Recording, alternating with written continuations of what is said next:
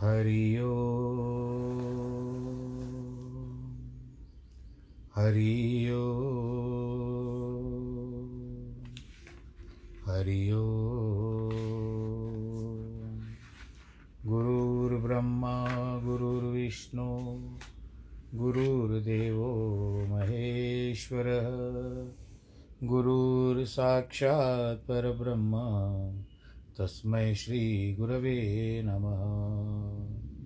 विघ्नेश्वराय वरदाय सुरप्रियाय लम्बोदराय सकलाय जगद्दिताय, नागाननाय श्रुतियगविभूषिताय गौरीसुताय गणनाथ नमो नमस्ते। जिस घर में हो आरती, चरण कमल चितलाय तहाँ हरि वासा करे, ज्योत अनंत जगाए जहाँ भक्त कीर्तन करे बहे प्रेम दरिया तहाँ हरि श्रवण करे, सत्यलोक से आए। सब कुछ दीना आपने, भेंट करूँ क्या नाथ?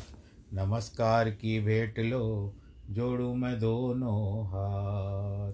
जोड़ू मैं दोनों हाथ, जोड़ू मैं दोनों हाथ।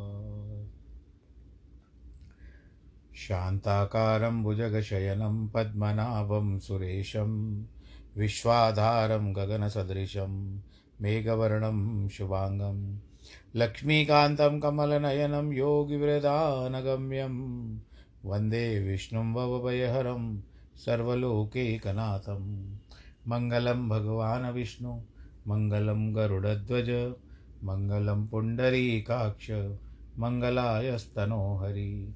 सर्वमङ्गलमाङ्गल्ये शिवे सर्वार्थसाधिके। शरण्ये त्र्यम्बके गौरी, नारायणी नमोऽस्तु ते। नारायणी नमोऽस्तु ते। नारायणी नमोऽस्तु ते।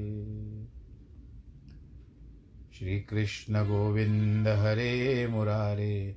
हे नाथ नारायण वासुदेव।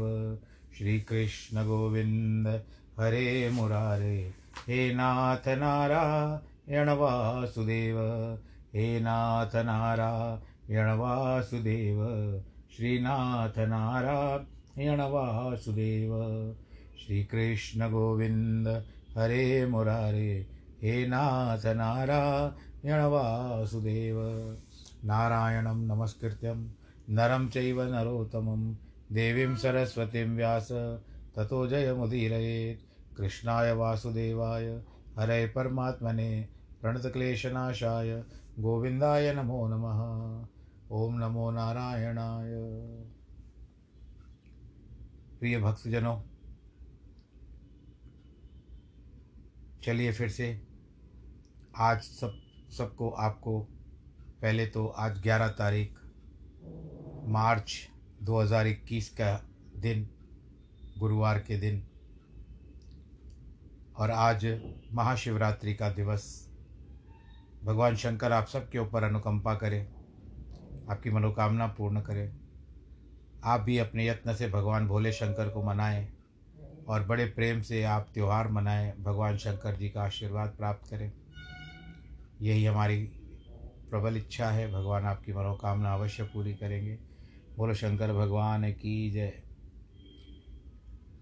तो अब भागवत का जो ये क्रम आरंभ हुआ है, इस क्रम के अंतर्गत कल आप लोगों ने सुना कि भक्ति पूछ रही है कि मैं कहाँ बैठूं?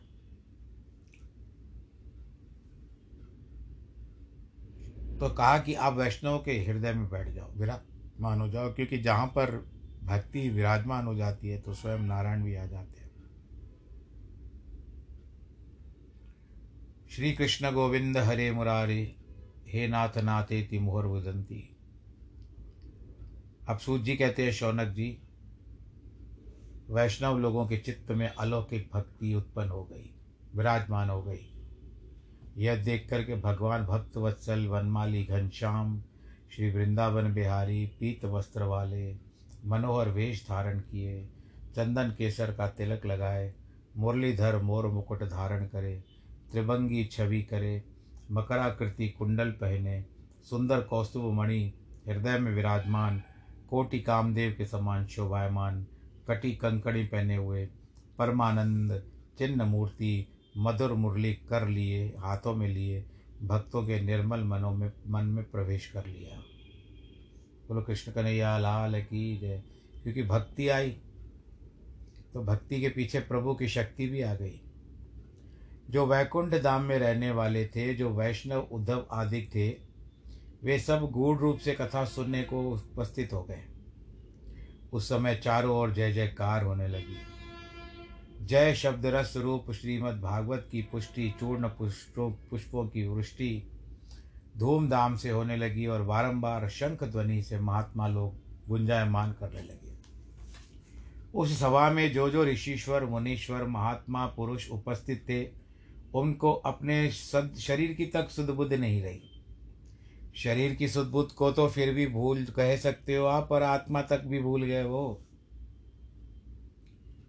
सबकी तन्मय अवस्था देख करके नारद मुनि मधुर वाणी से कहते हैं, नारद जी जो प्रथम श्रोता थे, प्रमुख श्रोता थे, कथा में सुनने के लिए उन्होंने सनकादि मुनि से कहा, हे मुनीश्वरों आज इस जन समुदाय में मैंने सप्ताह की अलौकिक महिमा देखी, यानी एक हफ़्ते की, जिसको सुनकर मूढ़, शठ, पशु, पक्षी सब निष्पाप हो गए हैं। और ये ही निष्पाप हो गए तो महात्मा की पुरुषों की हम कैसे गणना करें? इसलिए इस कलयुग में चित्त के शुद्ध करने को और पाप समूह हरने को इसके समान पृथ्वी में कोई दूसरा उत्तम उपाय नहीं देख रहा हूँ। परंतु आप मुझसे कहिए कि कथा में, सप्ताह यज्ञ में कौन से, कौन कौन विशुद्ध होते हैं? महात्माओं ने लोक का हित का विचार कर क्या कोई नया मार्ग स्थापित किया है? सनत कुमार कहते हैं कि जो मनुष्य, पाप आत्मा, सदा दुराचारी, कुत्सित इन्फीरियरिटी वाला, मार्गी गलत मार्ग यानी अपने कम, अपने आप को बहुत कम समझने वाला, अपनी क्रोधाग्नि से आपको जलने वाला, कुटिल कामी, वे भी कलयुग में सप्ताह यज्ञ से पवित्र हो जाते हैं। सत्यहीन माता पिता के दोषी, तृष्णा से व्याकुल, आश्रम, धर्म से वर्जित, जो पाखंडी घमंडी हिंसक हैं, वे भी सप्ताह यज्ञ से कलयुग में पवित्र हो जाएँगे। पाँच बड़े उग्र पाप करने वाले, वो कौन से हैं? छल छद्म रूप जो क्रूर पिशाचों का नाई निर्दयी है, जो ब्राह्मणों के धन को चुरा चुरा करके पुष्ट होते हैं। और व्यभिचारी हैं। वे भी मलिन, मन दुरात्मा, कलयुग सप्ताह के यज्ञ से पवित्र हो जाते हैं। और जो शठ हट पूर्वक मन, वचन, कर्म से नित्य नए पाप करते हैं, पराया धन लेकर के अपनी आत्मा का पोषण करते हैं। वे अत्याचारी कलयुग में सप्ताह यज्ञ से पवित्र हो जाएँगे। या हम तुमसे एक पुरातन इतिहास का वर्णन कहते हैं, यानी बहुत पुरा, पुरानी बात है। जिसके सुनने से पापों का नाश होता है। तुंगभद्रा नदी के किनारे एक सर्वोत्तम नगर था। और ये तुंगभद्रा नदी आपको कर्नाटक में और जो कर्नूल है आंध्र प्रदेश के, वहाँ पर आपको उसका थोड़ा सा हिस्सा प्राप्त होगा। परंतु कर्नाटका कर्नाटका क्षेत्र में तुंगभद्रा नामक नदी है और सौभाग्य से मैंने उसका दर्शन किया है। तुंगभद्रा नदी के किनारे पर एक सर्वोत्तम नगर था।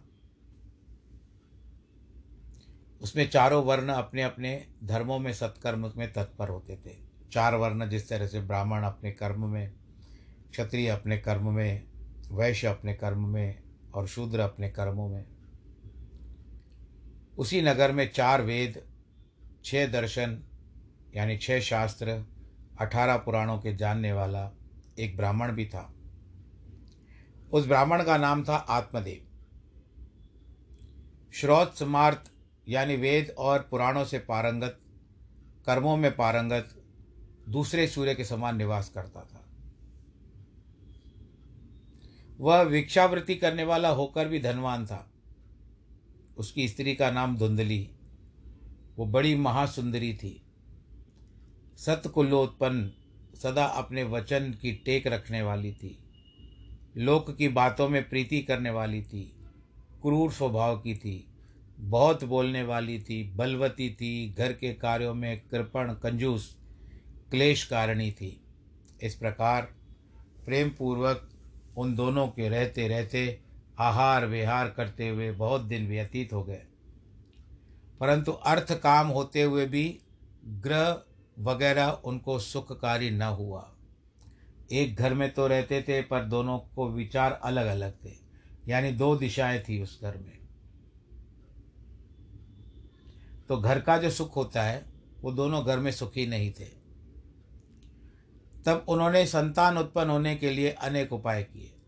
भाई, घर में कम से कम तीसरा आ जाए तो हमारा मोह लग जाए और हमारा घर अच्छी तरह से फिर यत्नपूर्वक चलना आरंभ करे, पर नहीं हुआ। प्रयत्न कर रहे हैं। अनेक उपाय किए। गौ ब्राह्मणों को भूमि और स्वर्ण दे देकर धर्म करना प्रारंभ किया। जबकि उन दोनों स्त्री पुरुषों ने धर्म मार्ग में आधा धन लगा दिया।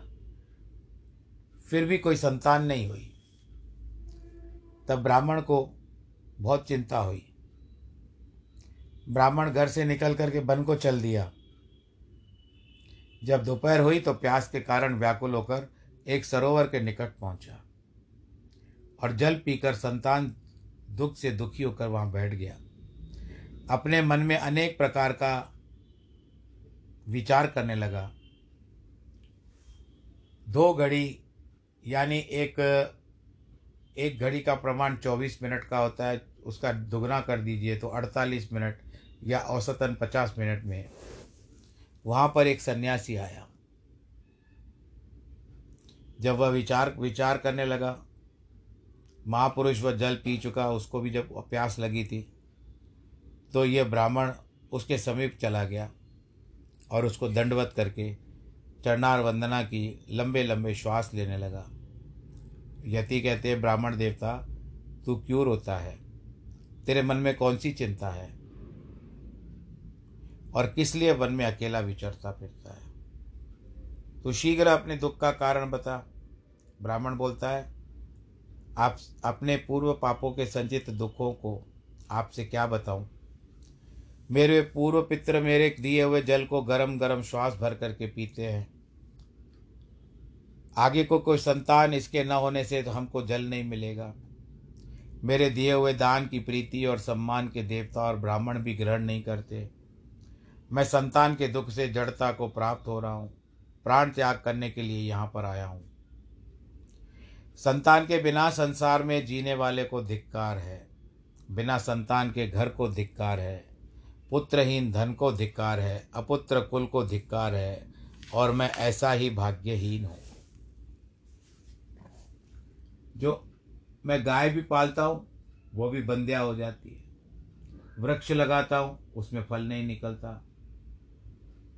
अरे, कोई फल भी घर में आ जाता है मेरे घर में तो वो जल्दी सड़ जाता है। और मुझ मंदभागी पुत्रहीन का जानकर जगत में सब निरर्थ हो चुका है, निरर्थक हो चुका है। ऐसे शोक संताप के भरे वचन कह करके, ब्राह्मण उस सन्यासी के समीप बैठ करके उच्च स्वर से विलाप कर करके रोने लगा।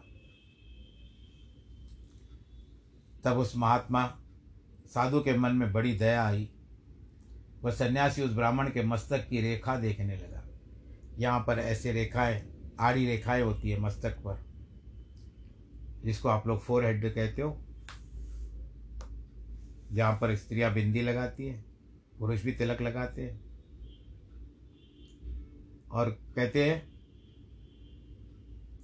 कि ब्राह्मण संतान रूपी अज्ञान का त्याग कर दे। तेरे प्रारब्ध में संतान नहीं लिखी है। कर्म की गति बड़ी बलवान होती है। कोई नहीं जान सकता। अब तू ज्ञान के आश्रित होकर के संसार की वासना का परित्याग कर। क्योंकि इस समय मैंने तेरे भाग्य के सब प्रकार से विचार करके देख लिया है। इस जन्म को तो छोड़, और सात जन्म लेने के पश्चात भी तुझे संतान होने की आशा नहीं है। बोलो श्री कृष्ण भगवान की भूल जा संतान को। देखो, और बता तो रहा हूँ कि संतान होने से राजा कैसे कैसे दुख पाते हैं। क्या इसका इतिहास को पता नहीं है? अरे मूर्ख पुत्र पौत्र में क्या रखा है? यह सब संसार स्वप्न की माया है। न कोई किसी का पुत्र है, न कोई किसी का पिता है। सब अपने अपने प्रयोजन के हैं। अंत समय में बिना परमेश्वर के भजन से कुछ काम नहीं आता। और पुत्राधिक में मन लगने से नारायण का भजन नहीं बनता। उनकी ममता में फंसकर नरक भोगना पड़ता है। इसलिए ब्राह्मण तो पुत्राधिकों की आशा भी छोड़कर संन्यास धारण कर ले, जिससे सर्वथा सुख तुझे प्राप्त होगा। ब्राह्मण कहता है कृपा संधु, मुझे ज्ञान ध्यान से कुछ प्रयोजन नहीं है। जैसे हो, वैसे ही मुझे पुत्र को प्राप्त करवा दीजिए। नहीं तो मैं आपके आगे आप घात कर लूँगा, यानी प्राणों को अपने खत्म कर दूँगा आपके समक्ष।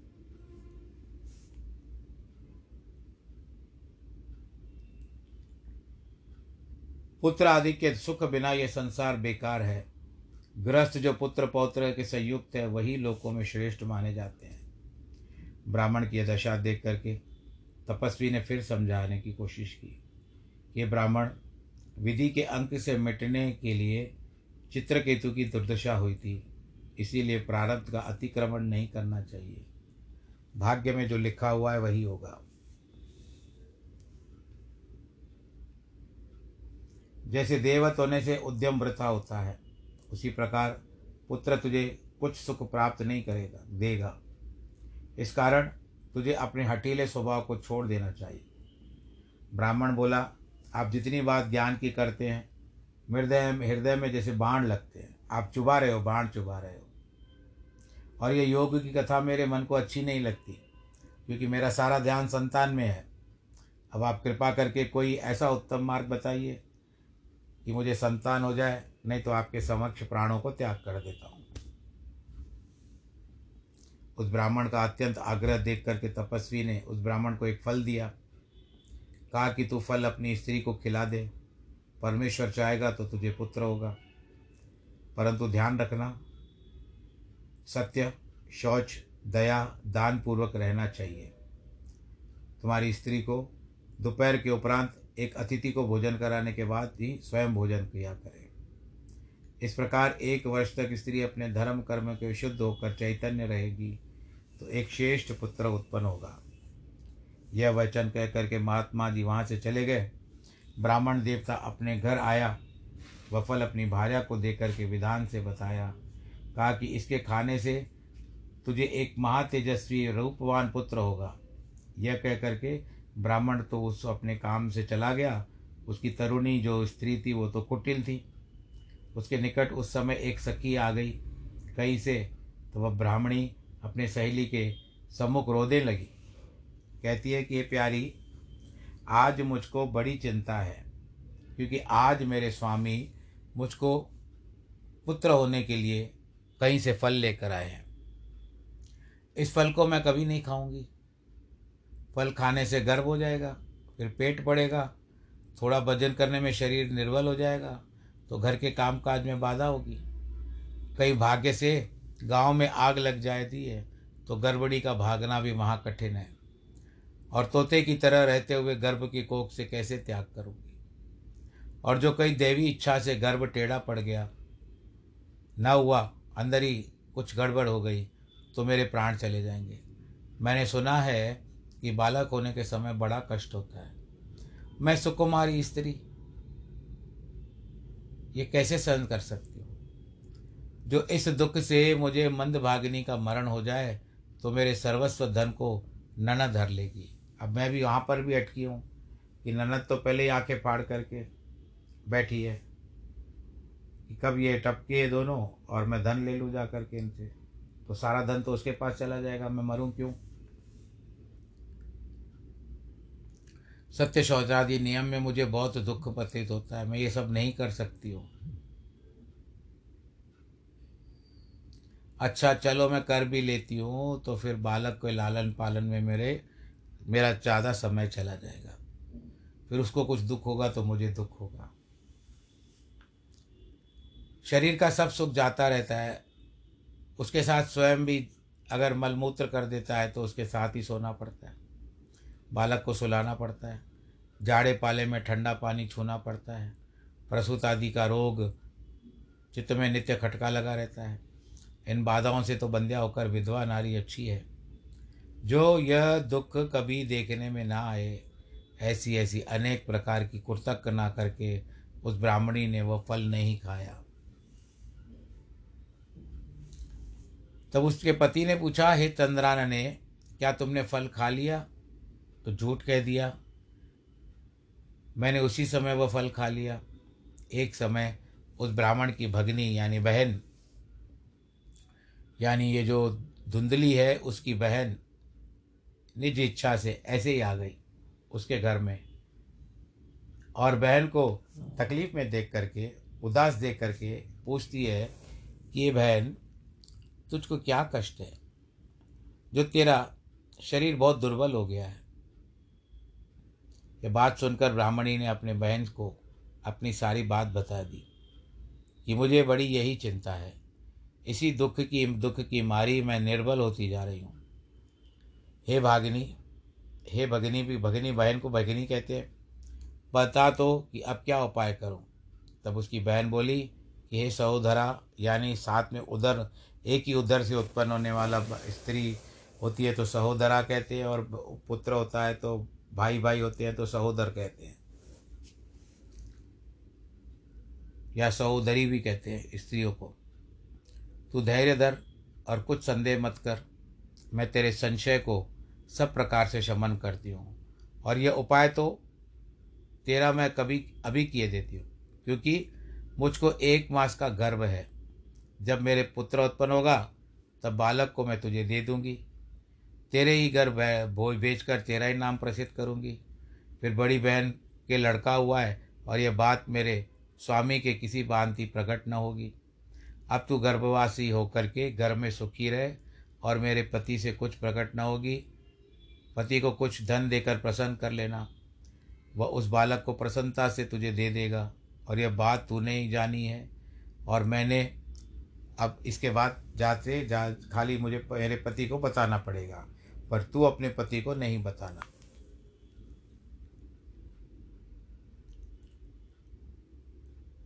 इस तरह से मैं सब यह बात प्रकट कर दूँगी कि मेरा बालक छः महीने का होकर मर गया।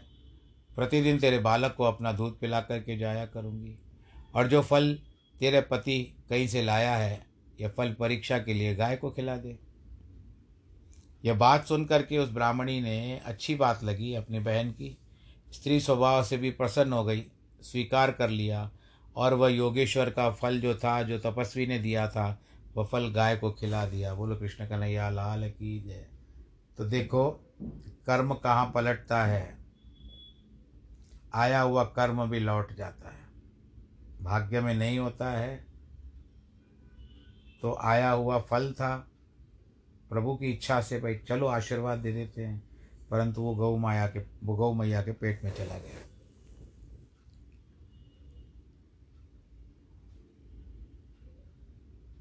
कुछ समय के बाद ब्राह्मणी की बहन का बालक उत्पन्न हुआ। वह उसकी बहन के पति ने एकांत में छिप कर के बालक आकर के धुंधुकली को दे दिया। और यह भेद किसी को भी पता नहीं था। तब धुंधली ने अपने पति को कहला भेजा कि, महाराज आज आपके इस समय सुखपूर्वक पुत्र उत्पन्न हो गया है। बोल कृष्ण कन्हैया लाल की जय। वो सरल ब्राह्मण था, उसको इन बातों का ज्ञान ही नहीं था कि उसने कभी स्त्री को गर्भवती भी नहीं देखा था।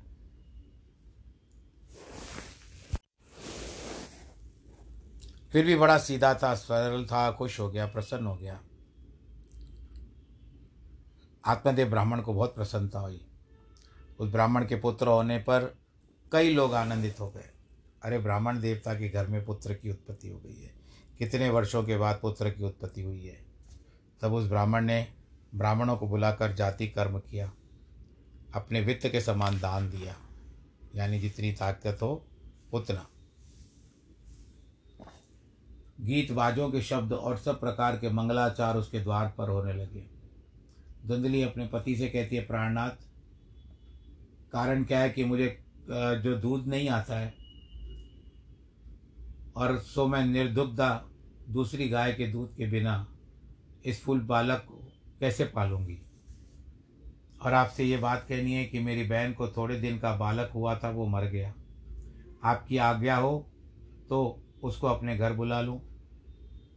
वो सबका घर काम का काम काम भी देख ले, कार काम काज भी देख लेगी और बालक को अपना दूध भी पिला देगी, पाल भी लेगी।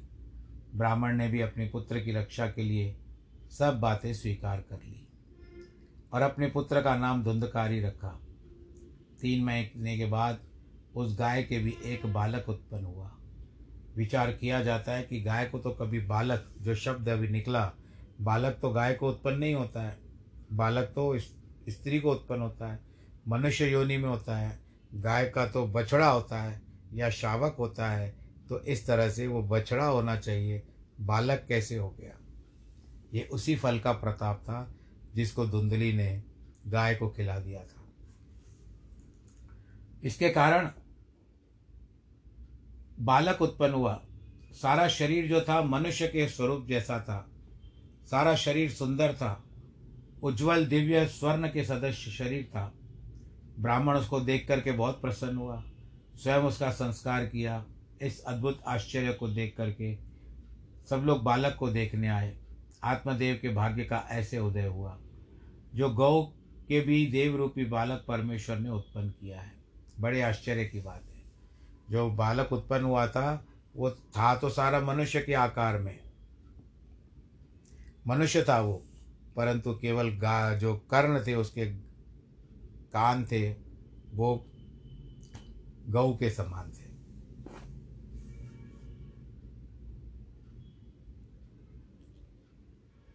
इसी कारण उसके पिता ने उसका नाम गौकर्ण रख दिया। दोनों बालकों को अपना साम, समान पुत्र समझ करके आनंद पूर्वक उनका पालन पोषण करते हैं। तब कुछ कालोपरांत वे दोनों बालक थोड़े सयाने हुए, तरुण हुए। तब गौकर्ण थोड़ी अवस्था में लिख पढ़ कर एक ध्वजाधारी पंडित के पास गया और बुद्धिमान हुआ वो, जिसके समान ज्ञानवान और गुण निदान दूसरा नहीं था। सदा धर्म में निष्ठा रखना। पुण्य में मन, आठ पहर, भगवान के ध्यान में मस्त रहना, आनंदित रहना। परंतु यहाँ पर विपरीत क्या हो गई कि धुंधकारी जो था, वो महाजुआरी बन गया और दुष्टाचारी बन गया। स्नान, शौच, क्रियाहीन, कुत्सित कर्म करने वाला, क्रोधी, कुकर्मी दुष्परिग्रह करता चांडालों के समान और चोरों के हाथों का भोजन करता था। चोरी में चित्त सबके शत्रु पराए घरों में आग लगा देता था। छोटे छोटे बालकों को खिलाने के बहाने जाकर के उसको कुएँ में फेंक करके आता था। यह हत्यारा शस्त्र धारे, दीन और अंधों को दुखी दे, दुख देता था। चांडालों से प्रीति रखता था। पक्षियों के फंसाने के जाल रखता था। वैश्याओं की संगत करता था। उसने अपने पिता के सारे धन को नष्ट कर दिया। एक दिन अपने माता पिता को मार पीट करके घर के बर्तन बांधे उठा ले गया और बेच करके उन सब वैश्याओं को दे दिया। जब ब्राह्मण अत्यंत कृपण और धनहीन हो गया, तब ज़ोर ज़ोर से रोने लगा। कहता, है विदाता ऐसे कुकर्मी पुत्र होने से तो मैं अपुत्र अच्छा था, क्योंकि कुपुत्र सदा दुखदायक है। साधु ने तो मुझे ये बात बताई थी, पर अब मैं क्या करूँ? कहाँ जाऊँ? इस समय कौन मेरे दुख को दूर करेगा? यह महाकष्ट मुझसे नहीं सहा जाता है। अब मैं इस दुख से अपने प्राण का त्याग कर दूँगा। हे देव, बड़ा कष्ट है। हे विदाता क्या इस कठिन दुख के सहने में, संसार में मैं अकेला रह गया? मेरी पत्नी को तो कुछ पड़ी नहीं है। वो उसको और सहायता करती है। सन्यासी के आज मुझे वचन याद आ रहे। उन्होंने मुझे बहुत समझाने का प्रयत्न किया, परंतु मैं माया और मोह के इनमें मस्त इतना तन्मय हो गया था कि मुझे संतान के सिवा और कुछ भी सुझाई नहीं देता था। अब वो दिन सामने आ रहे हैं। यह विचार करके और रोने लगा कि किस तरह से सन्यासी ने मुझे समझाया था। परंतु जिद करके मैं सन्यास से, सन्यासी से पुत्र को लेकर तो आया हूँ, पर ऐसा पुत्र निकलेगा, यह मैंने कभी स्वप्न में भी नहीं सोचा था। बोलो कृष्ण कन्हैया, लाल की जय। रोना आ गया उसको। उसी समय वह ज्ञानी गोकर्ण अपने पिता को ज्ञान वैराग्य दिखाकर समझाने लगा, हे पिता यह संसार असार है। दुख रूप है। मोह का बढ़ाने वाला है। किसका सुत, किसका धन? मतलब किसका बेटा और किसका पैसा? यह सब मिथ्या है। प्रेम करने वाला रात दिन दुखी रहता है। इनसे प्रेम करने वाला रात दुखी रहता है। इंद्र को भी कुछ सुख नहीं है। न चक्रवर्ती राजा को सुख है। संसार में जिसने जन्म लिया है, उसको एक न एक दुख तो लगा ही रहता है। कौन छूटा हुआ है बताइए? परंतु एकांत सेवी, परमेश्वर के भजन करने वाले, विरक्त ऋषि मुनियों को ही आनंद प्राप्त होता है। इस संतान रूपी अज्ञान को छोड़ो। मोह से नरक होता है। यह देह एक न एक दिन तो गिर जाएगी। इसका कुछ भरोसा नहीं है। गरुड़ पुराण में लिखा हुआ है कि आप समुद्र की तरंगों को बाँध सकते हो, लहरों को बाँध सकते हो, शब्दों को पकड़ सकते हो, आप बिजली की तरंग को पकड़ सकते हो, परंतु अपनी आयु को नहीं पकड़ सकते। आयु कब चली जाती है? आप ही लोग देखिए, अभी कई शहरों में तो ऐसा होता है जिसको हम लोग कहते हैं कि लो वोल्टेज और वो शहर पिकअप नहीं होता है। मैं नाम कोई नहीं किसी शहर का नाम नहीं लूँगा, पर मैं केवल यही बताना चाहता हूँ कि वहाँ पर यदि लो वोल्टेज हो जाता है तो कभी कभी तो हमारे शहर में भी होता है, हैदराबाद में भी होता है, ऐसी कोई बात नहीं है। तो जिस तरह से लोड होता है तो और ग्रीष्मकालीन समय आ जाता है, गर्मी आ जाती है तो सबके उपकरण बढ़ जाते हैं, साधन बढ़ जाते हैं, पंखे की जगह पर एसी आरंभ हो जाती है और कई एक नहीं, कई चलती रहेगी चलती रहेगी चलती रहेगी। कितने घरों में, कितने कार्यालयों में ए सी चलती रहेगी और चलती रहेगी तो फिर बिल तो वो भर देंगे। परंतु उससे क्या होता है कि कुछ विद्युत तकनीकियों में फ़र्क आ जाता है, अंतराल आ जाता है। और फिर वो सुधार करके भी नहीं सुधार सकते। इसके लिए मैं आपसे एक बार फिर से कहता हूँ, आनंद में रहिए। इस संतान रूपी अज्ञान को छोड़ दीजिए। मोह से नरक ही मिलता है। मैं आपसे यही प्रार्थना करता हूँ, पिताजी, आप इन घर का मोह छोड़ करके मोहन से प्रीति लगाओ। तज घर को त्याग करके वन में जाओ। नारायण जी का भजन करो। आत्मदेव ने पुत्र के मनोहर वचन सुने, वन के जाने की इच्छा की, अपने पुत्र युगो कर्ण से कहा पुत्र, वन में जाकर के क्या क्या करना उचित है? वह विस्तार से कहो। स्नेह के पास में बंधा हुआ था, मैं लंगड़ा, लूला, मूर्ख हो रहा हूँ। कर्मों से इस संसार रूपी कूप में पड़ा हूँ। हे दयालु पुत्र, तू मुझे इस जगत को जंगल से निकाल। गोकर्ण कहते हैं कि पिता, यह अस्थि, मांस और रुधिर से बनी हुई देह है। इसके ऊपर अभिमान नहीं करना चाहिए। स्त्री पुत्रों से स्नेह, ममता त्याग करो। इस संसार को प्रतिदिन क्षण भंगुर जाओ। अब थोड़ी देर में कथा खत्म हो जाएगी। शुरू की थी। भाई, आज कथा करनी है। कथा की हो गई परंतु अभी देखो, खत्म होने को आई है। थोड़ा समय है, अभी देखिए कितनी देर चलती है। तो इसीलिए संसार प्रतिदिन क्षण भंगुर समझना चाहिए। हमारे जीवन का भी पल पल घटता जाता है। समय तो वही है। नियम भी वही है, परंतु इसमें बिताते हो बिताते हमारी आयु घटती जाती है। भक्ति में प्रीति करने के वैराग्य का अनुभव करो। नित्य भगवान के धर्मों का सेवन करो। काम्य कर्मों का त्याग करो। ये करना है, वो करना है, वो होते काम्य कार्य। इन सब का त्याग कर दीजिए।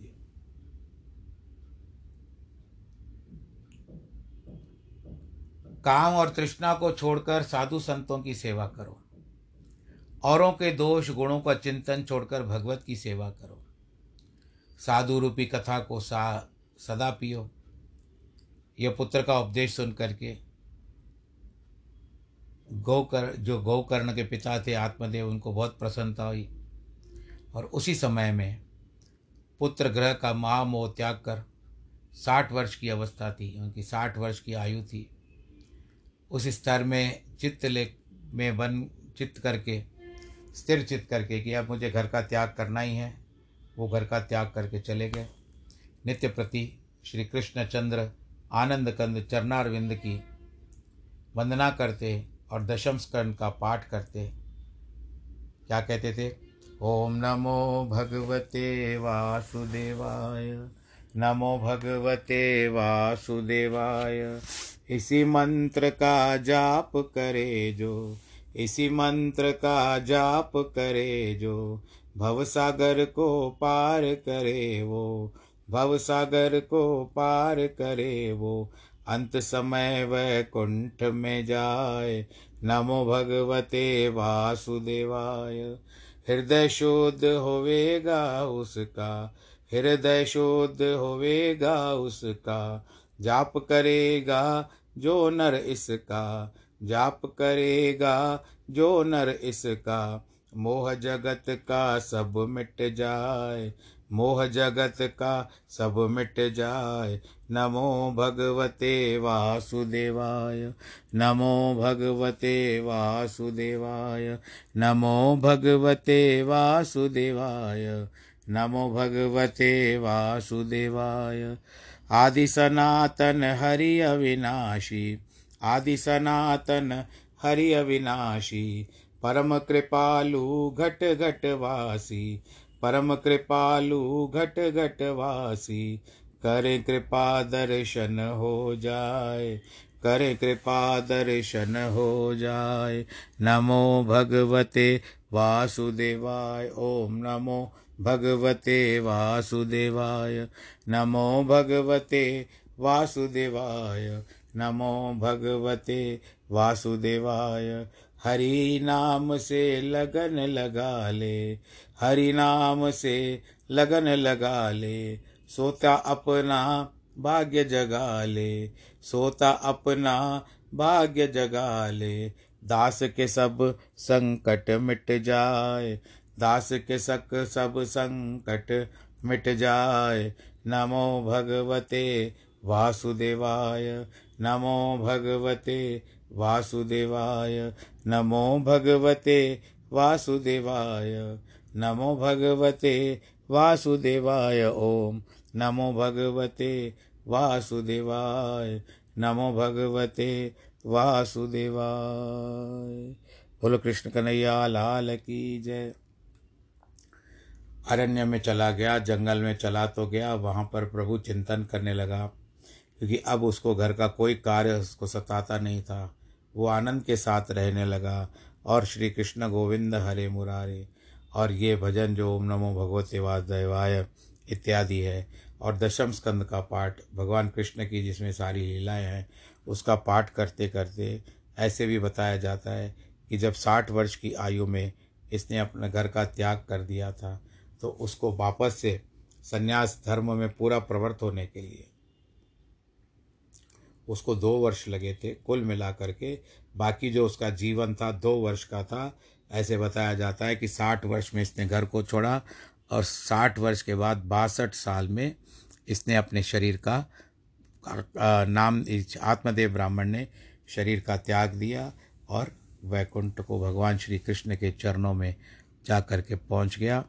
तो आज की कथा का यहाँ पर विश्राम हो रहा है। आप सब लोग अपना ध्यान रखिए। वैक्सीनेशन जो हो, चालू वैक्सी, वैक्सीनेशन आपने करवा ली होगी। नहीं करवाई है तो जल्दी जल्दी करवा लीजिए। साठ की आयु के ऊपर अगर आप पैंतालीस, पचास के बीच में हो तो आप डॉक्टर का कुछ ऐसी आपको कोई व्याधि हो तो डॉक्टर का चिट्ठी लेके जाइए, आपका कार्य हो जाएगा। फिर भी कोरोना का भी ध्यान रखना है, मास्क पहनना है, हाथ धोने हैं, साबुन से भीड़ भाड़ के इलाकों से बचिए बाकी ईश्वर सबकी रक्षा करे, सुरक्षा करे। जन्मदिन और वैवाहिक वर्षगांठ बहुत बहुत बधाई। सर्वे भवंतु सुखिना सर्वे सन्तु निरामया, सर्वे भद्राणी पश्यन्तु। माँ कश्चि दुख भाग भवेत। नमो नारायण।